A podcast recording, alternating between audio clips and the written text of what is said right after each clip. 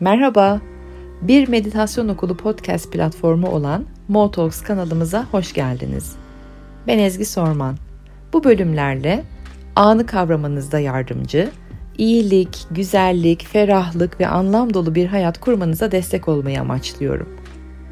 Umarım mesajlarımda kendiniz için dönüşüm yaratacak birkaç cümle, meditasyonlarımda ise gerçek doğanızı hatırlama olanağı bulursunuz. Kanalımıza üye olduğunuz, takip ettiğiniz ve bizleri paylaştığınız için teşekkürlerimi sunarım. Şimdi hazırsanız ayaklarınızı yere sağlam basıp dikkatlerinizi de anın içine doğru getirmeye başlayın. Biliyoruz ki zaman denilen bir şey aslında yok. Bir şeye karşı yarışmıyoruz. Şimdi o zaman kaldığım yerden devam edeceğim ama kaldığım yerlerden devam ederken sizi bilinçten dinlemeye davet etmek istiyorum. Zihninizden değil, deneyimlerin kısıtlı algılarla algılandığı bir yerden değil de bilincin sonsuz alanından dinlemeye davet ediyorum. Eğer öyle olursa konuştuklarım zihinsel aktivite, zihinsel faaliyet olarak kalmayacak, bilgeliğe doğru dönüşebilecek. Bir bilgi olarak olmaktan daha ziyade e, bilginin deneyimini hissettiğinizden dolayı da bilgeliğe doğru geçecek. E, benim deneyimim de böyle oldu ve şimdiye kadar anlatanların da öyle. Ben 20 yıldır bilinci araştırıyorum ne olduğunu ama ondan önce 6 yaşından beri yani 43 yıldır aslında e, bir şeylerin farklı olduğunu, zihinle bilincin farklı boyutlar olduğunu biliyordum. 6 yaşından beri sabah meditasyonları yaparım ben bu arada. İsmine tabii ki 6 yaşındayken sabah meditasyonu demiyordum onun. Ee, e, güneş doğmadan önce periler, periler dans ediyor, perilerin dansı diyordum. Dolayısıyla işte benim zihnim kendisine onu e, perilerin dansı diye e, anlamlandırdı. Sonra bilinç de e, sabahları ondan sonra perilerin dansını deneyimleyen bir ezgi var diye algıladı. Tüm bunları biraz anlatacağım ama uzun lafın kısası duyduklarınızı ve dinlediklerinizi burada bir zihinsel faaliyetten daha çok sonsuzluğun içerisinden duyuyormuş gibi kalbinizi sonsuzluğa açın ve sonsuzluğun içinden duyuyormuşçasına dinleyin. Biraz daha işiniz kolaylaşacak eğer böyle yaparsanız. Okey güzel nefeslerle sol beyinden sağ beyine doğru geçilsin.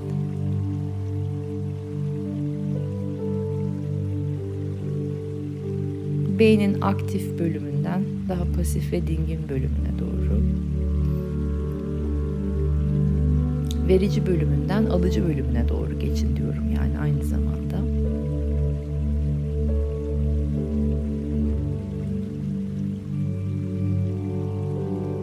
Ve kaldığımız yer bilincin kendisini çarpıp, bölüp, modüle edip zihin olarak zihne uyarlamasıydı. Bunu konuşuyorduk. Bu, buraları irdeledik.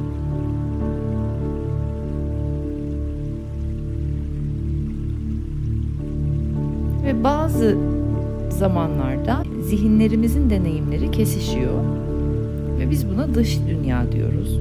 Mesela şu anda zihinlerimizin deneyimleri kesişti. Hepimiz Clubhouse'dayız. Saat 6.30'da başladı. Ondan sonra buradayız ama mekan belli değil. Aynı zamanda. Yani aslında bilinç bizi biraz zamansızlığa ve mekansızlığa doğru da götürüyor. Bu sanal alemler sayesinde. Deneyimimiz aynı. Ne deneyimliyoruz hep beraber? Kesişti. Erken, sabahın erken vakitleri meditasyon yapıyoruz. İşte Ezgi Hoca'nın sesiyle. Ama dediğim gibi hangi mekandayız? Mekan belli mi? Herkes kendi evinde ama bizim toplandığımız mekan bir yer mi acaba? Ve herkes altı buçukta mı deneyimliyor bunu? Hayır. Dünyanın çeşitli yerlerinden girenler var. Kimisi için saat 12.30 oluyor, kimisi için 4.30 oluyor. Yani zaman dediğimiz şey de deneyimimiz aynı kesişti ama zaman ve mekanda kesişiyor muyuz? Hayır. Ama neyse varsayalım ki kesişti her şey e, aynı. İşte o zaman ona diyoruz ki dış dünya. Deneyimlerimizin kesiştiği hem fikir olduğumuz yerlere ha dış dünya diyoruz. Ama bazı deneyimler kesişmiyor ve birbirine de benzemiyor. O benzemeyen mesela e, benzemeyen yerler ne? Duygularımız ve düşüncelerimiz. Herkesle hemfikir değiliz. Herkesle e, aynı şeyi hissetmiyoruz. Mesela burada benim söylediklerimden e, her birinizin farklı düşünceleri oluşuyor. Gelen sorulardan da biliyorum. Zaten insan doğasının yapısı bu. Oradan da biliyoruz öyle değil mi? Ve e, düşünceler başka duyguları tetikliyor. Dolayısıyla aynı şeyleri deneyimliyoruz dış dünya ama aynı zamanda kesişmeyen deneyimler oluyor. Onlar da farklı. Onlara da diyoruz ki iç dünya. Çünkü bunlar benim duygularım ve düşüncelerim. Orası da benim iç dünyam oluyor. Şimdi aynı dünyayı deneyimlememiz yani dış dünyada olanları ben sizlerle, sizler benimle aynı anda aynı şekilde deneyimliyor olmamız bu dünyanın aynı maddeden oluşmasından gelmiyor. Zihinlerimizin aynı mekansız, zamansız, sonsuz bilinç dediğimiz bir alandan yoğunlaşarak ortaya çıkmasından dolayı oluyor. Evet aynı dünyayı paylaşıyoruz bizler ama maddeden oluşan dünyayı değil bilinçten oluşan dünyayı paylaşıyoruz. Ve bilinçten oluşan dünyayı paylaştığımızı algıladığımız noktada da harici hiçbir şey olmadığını anlıyoruz. Dış dünya diye bir şey zaten yok. Her şey bilincin içinde var oluyor. Ama öyleyse o zaman şu soru çok önemli oluyor. Bilinci araştıran insanlarda, işte bilincin bilim insanlarında şimdi şu soru çok önemli ki e, sorular zaten hayatı kuran şeyler. Hangi sorunun peşinden gittiğinize e, bakarak nasıl bir hayat kurduğunuzu da görebiliyoruz zaten. E, buradaki soru şu. Madde bilincin içinden doğup bize kendisini somut olarak nasıl gösterebiliyor? Yani bölünmeyen, e, nesnesel özelliği olmayan, tanımlanamayan alan, zamansız, mekansız bu olay alan kendisini madde ve karakterler, personalar, kişilikler olarak nasıl somutlaştırıyor? Soruya bilinçten başlıyoruz çünkü bizim ilk temel ana deneyim yerimiz bilinç. Bilinçten başka bir yer yok. O sebeple de ya en doğru yer zaten hepimiz hemfikir olacağız ki bilinçten başlamamız gerekiyor. Tüm deneyimler orada çünkü ana temel ilk Şimdi deneyimlediğiniz yer bilinç ama bunu deneyimleyen kim? Her deneyimlediğimiz bilinçten çıkıyorsa dış dünya diye baktığınız yerde tüm deneyimlerinize Bunlar algılar olsun, hisler olsun, duygular olsun, kokular olsun, tatlar olsun, fikirler olsun, zikirler olsun. Tüm deneyimlerinize baktığınızda bilinen diye adlandırdığınız her yerde bilenden başka bir şey görebilir misiniz?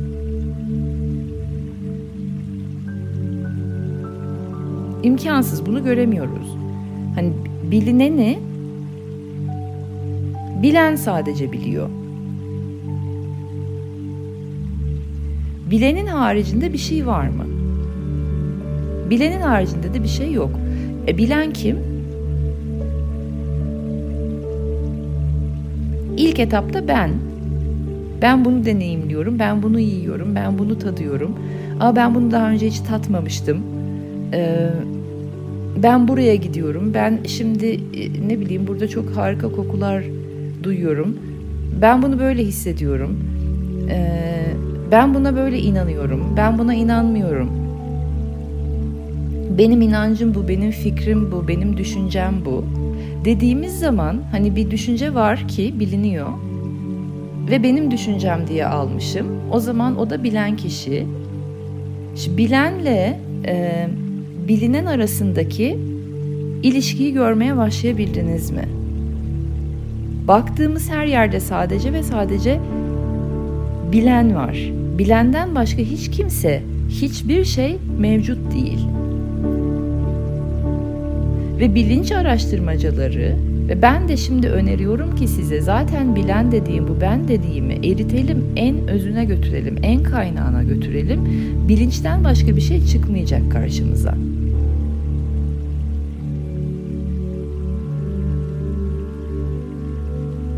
Şimdi bunları bilen ben dediğim şey aslında bilinç. Deneyimleri somut halde yaşayabilmesi için de bilinç kendisini bölüyor, çarpıyor ve e, zihinlere modüle ediyor, zihinlere uyumluyor. Yani hepimiz aslında aynı alanın, bilinç dediğimiz alanın çarpılmış, bölünmüş halleriyiz.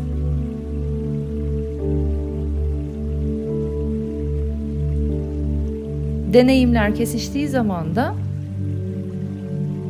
Aa, evet aynı şeyi deneyimliyor ve aynı dünyayı yaşıyoruz, aynı dünyayı paylaşıyoruz diyoruz. Evet aynı dünyayı paylaşıyoruz ama aynı dünyayı bu dünya bir maddeden oluştuğu için aynı dünyayı paylaşmıyoruz.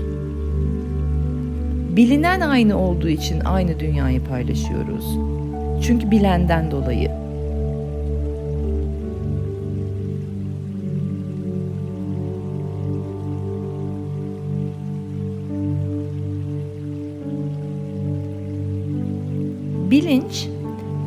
Düşünce ile kendisine zaman olarak görünüyor. Yani düşüncenin girdiği her yerde zaman var. Zaman dediğimiz şey bilincin düşünce hali. Böyle somutlaştırıyor kendisini, o sonsuzluğunu düşünce ile somutlaştırıyor, zaman olarak göstererek kendisini. Bilincin mekan halisi algı. Algılar işine girer, işin içine girer girmezse mekan olarak kendi kendisine görünüyor. Bilinç bilince mekan olarak görünebilmesinin e, yolu algı. Algılamaya başladığı an mekanlar oluşuyor. Düşünmeye başladığı zaman da zaman oluyor. Zaman ve mekan demek bu demek. Ve hepsi de aslında bilincin kendi kendisine somut olarak kendisini gösterme eylemi.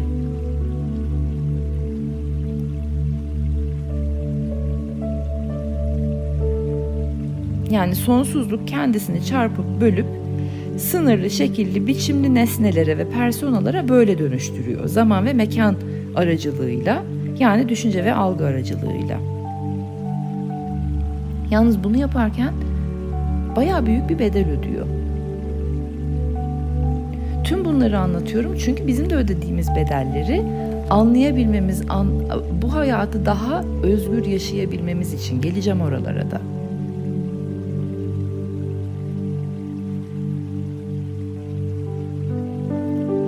Bilincin kendisini sınırlı kısıtlı zihinlere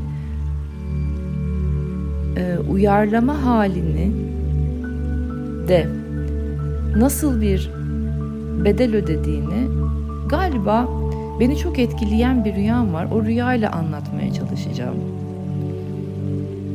Sonra da kelimelere bunu dökerim tabii ki. Ama önce rüyayı size geçireyim. Benim yükseklik korkum var. Bu rüyaya kadar daha fazla vardı, çok fazla vardı. Bedensel tepkiler veriyordum. Kapadokya'ya ilk taşındığımda ne kadar e, yüksek seviyelerde olduğunu gördüm benim bu e, yükseklik korkumu. İşte vadilerde yürürken bir takım uçurumlara geldiğimde henüz uçurumun kenarına uçurum dediğim şey de o zamanlar benim için 3-4 metre aşağısıydı. Ee, başım döner, gözlerim kararır, dizlerim titremeye başlar ve e, mideler midem bulanır ve hani bayılmak üzere olurdum eğer bir minik yükseklik kenarına gelirsem. Çok ağır bedensel tepki.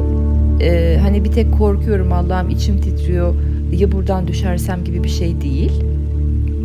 Bu benim için baya hani hayatı durduran tepkilerden bahsediyorum.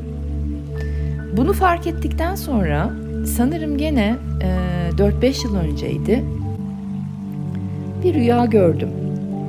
Rüyamda ben bir kuş oldum. Bayağı büyük bir kuştum. Ne bileyim hadi, hadi kartal diyelim ona. Bir uçurumun kenarındayım. Çok derin bir uçurum. Göremiyorum aşağısını. E, ve kartal doğasında kartal diyor ki kendisine ya karşı tarafa uçarak geçebilirsin Yalnız kanatlarını hissedemiyor, kanatlarını bulamıyor bir türlü. Orada bir süre ona bir şey diyor ki kanatlarını hissedene kadar kal burada. Kartal kanatlarını hissedene kadar orada duruyor. Kanatlarını hissetmeye başladığı anda karşı tarafa e, önce ürkek korkak, sonra uçabildiğinin e, güveni geldikçe de kendisine çok büyük bir özgüvenle yani kendi doğasını uçmanın kendi doğası olduğunu anladıktan sonra da çok büyük bir özgüvenle uçuyor.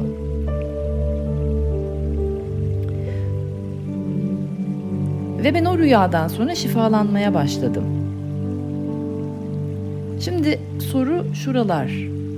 Miracle dediğimiz, mucize dediğimiz yerler şimdi şuralar. O kuş kanatlarının olduğunu, kanatlarını bulana kadar beklemesi gerektiğini, öyle bir gerçeklikte çünkü çok gerçekti. Kartal kanadını hissedemediği için ve uçabildiğini bilemediği için uçamıyor ve uçurumun kenarında kendisini çaresiz, sıkışmış, yalnız ve çok zayıf hissediyordu. O kuş nereden bilebildi kendisini şifalandırmanın orada bekleyip kanatlarını hissedene kadar kalabileceğini, şifasını nereden bulacağını, nasıl bulacağını nereden bildi? İşte bilincin ödediği en büyük bedel bu. Şuradan bilebildi. Ezgi'nin zihninin kendi içinde ölmesi gerekti. Ezgi zihninin o tavşan deliği dediğimiz yerine rabbit hole dediğimiz o solucan deliği dediğimiz yere girebilmesi için uykuya dalması gerekti, uyuması gerekti. Ezgi'nin zihninin durması gerekti. Deliğin içerisine girmesi gerekti. Ve Ezgi'nin zihni huzurla uyurken milyonlarca, trilyonlarca, e, katrilyonlarca olasılığın içerisinden bir kuş personası çıktı ve yükseklik korkusunu o kuş üzerinden şifalandırdı.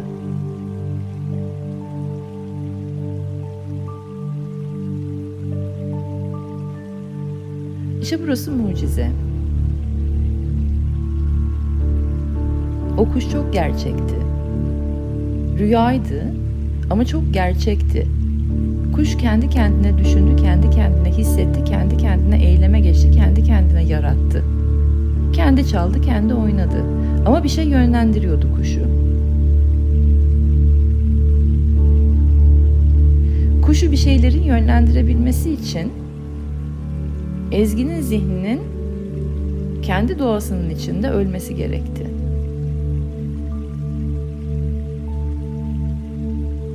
Bilinç de kendisini somutlaştırabilmesi için, maddeselleştirebilmesi için kendi sonsuz, tanımlanamaz e, bir maddesi, cismi, biçmi, e, nesnel hiçbir özelliği olmayan doğasına ölüyor.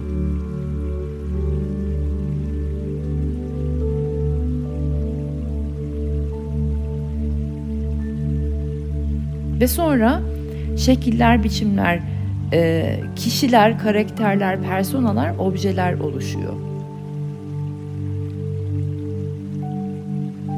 Ve ne oluyor ama maddeselleştiğimiz zaman kişiliğe, karaktere, personaya, duyguya, düşünceye, ete, kemiğe büründüğümüz zaman ne oluyor? Çok hızlı unutuyoruz bu sonsuzluğu ve sınırsızlığı. Sonra objeye önce bağlılık sonra da bağımlılık, maddeye önce bağlılık sonra da bağımlılık başlıyor.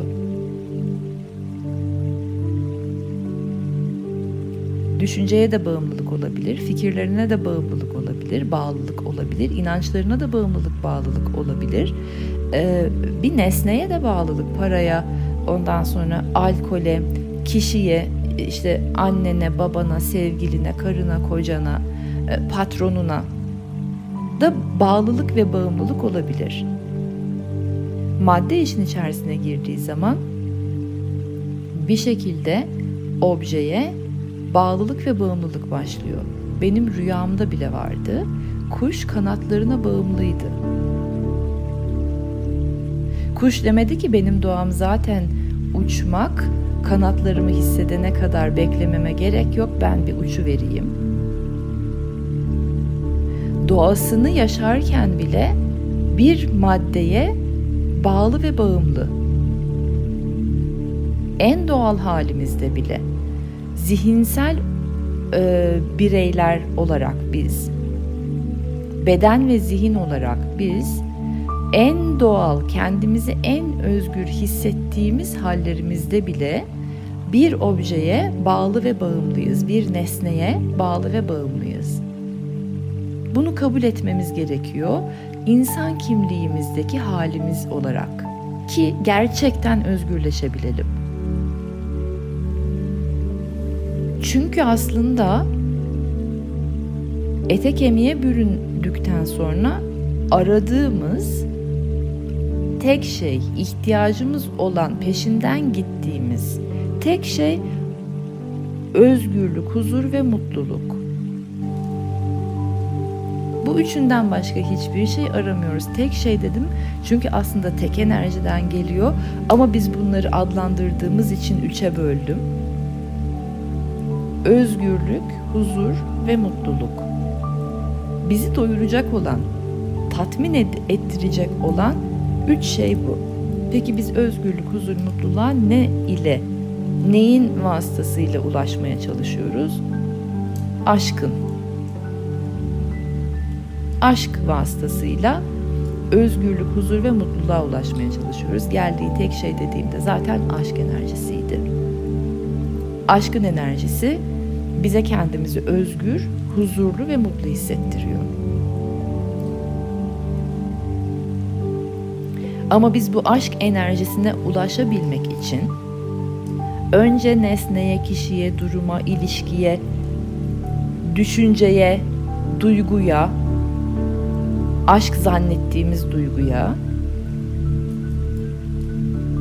mutluluk zannettiğimiz duyguya, huzur zannettiğimiz duyguya, özgürlük zannettiğimiz duyguya bağlanıyoruz.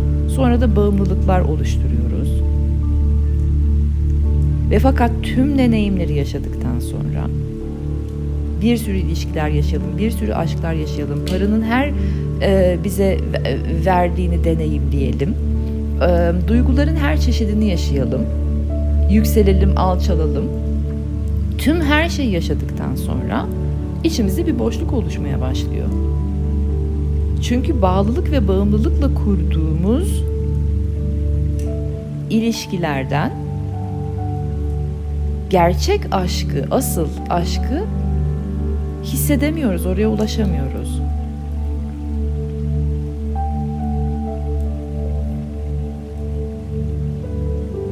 Ve bu boşluk oluşmaya başladıktan sonra da dikkatlerimiz objeden, nesneden, kişiden, başka bir ilişkiden, dışarıdan, dış dünyadan iç dünyaya doğru gelmeye başlıyor. Yani aslında dikkatlerimizi nesneden özneye doğru almaya başlıyoruz. Ve özne dediğim kişi önce sanki burada deneyimleyen, hisseden, gören, dokunan, tadan e, kişiymiş gibi ama o özneyi de kendi özünde erittiğimizde bilinçten başka bir şey kalmıyor elimizde.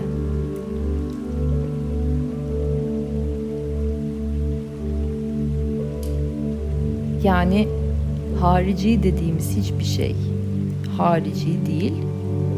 Onu fark ediyoruz. Geçen gün e, harici bellekle, harici hafızayla çalışıyordum. Yine bilincin o haliyle çarpıştım. E, bir takım elimdeki dosyaları, videoları, fotoğrafları harici diskime yüklüyorum. Sonra kendi kendime ne, ne komik harici denmiş, harici bellek denmiş ama bu bellekteki hiçbir şey harici değil. Gene benim deneyimlerimi depoluyor. Hani harici hafıza dediğimiz hafıza benim dosyalarımı depoluyor. Hafıza harici değil.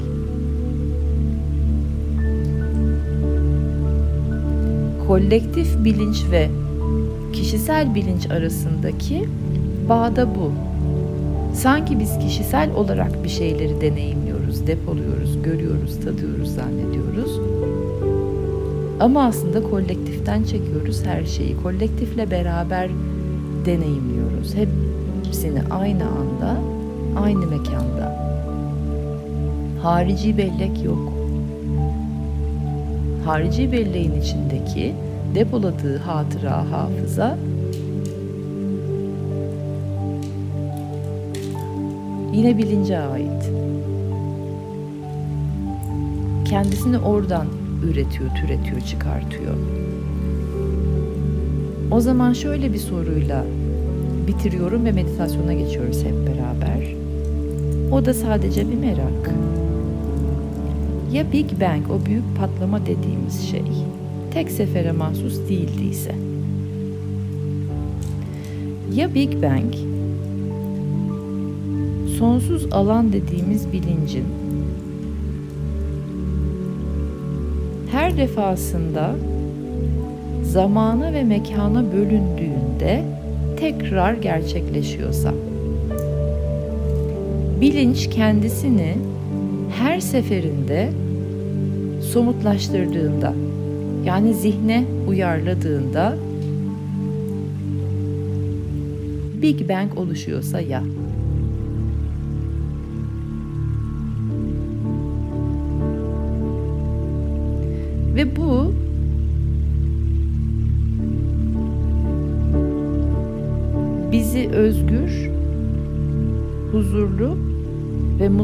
Hissettirecek temel sorulardan bir tanesi.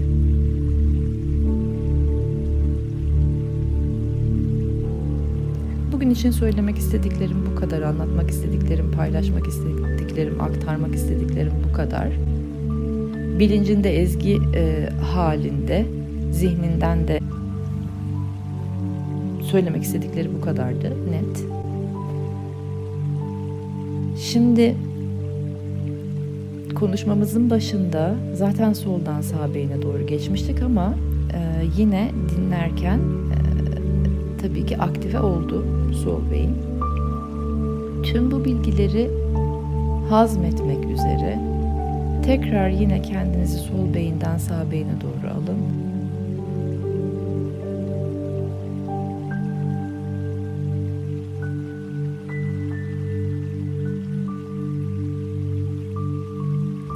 Ve kendinizi zamansız mekansız bir alana götürün. Sonsuz, zamansız, mekansız, tanımsız, biçimsiz, şekilsiz bir alana götürün.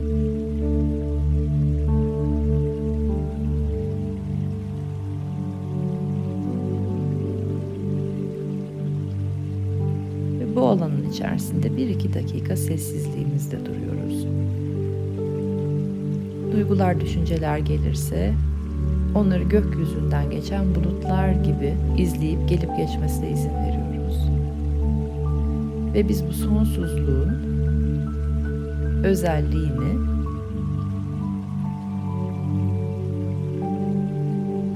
belleklerimize alıyoruz ki meditasyon alanından çıktıktan sonra hayatlarınıza biraz daha buranın, bu sonsuzluğun özelliğini, niteliğini taşımış olalım. Ben şimdi susuyorum bir iki dakika buradayız.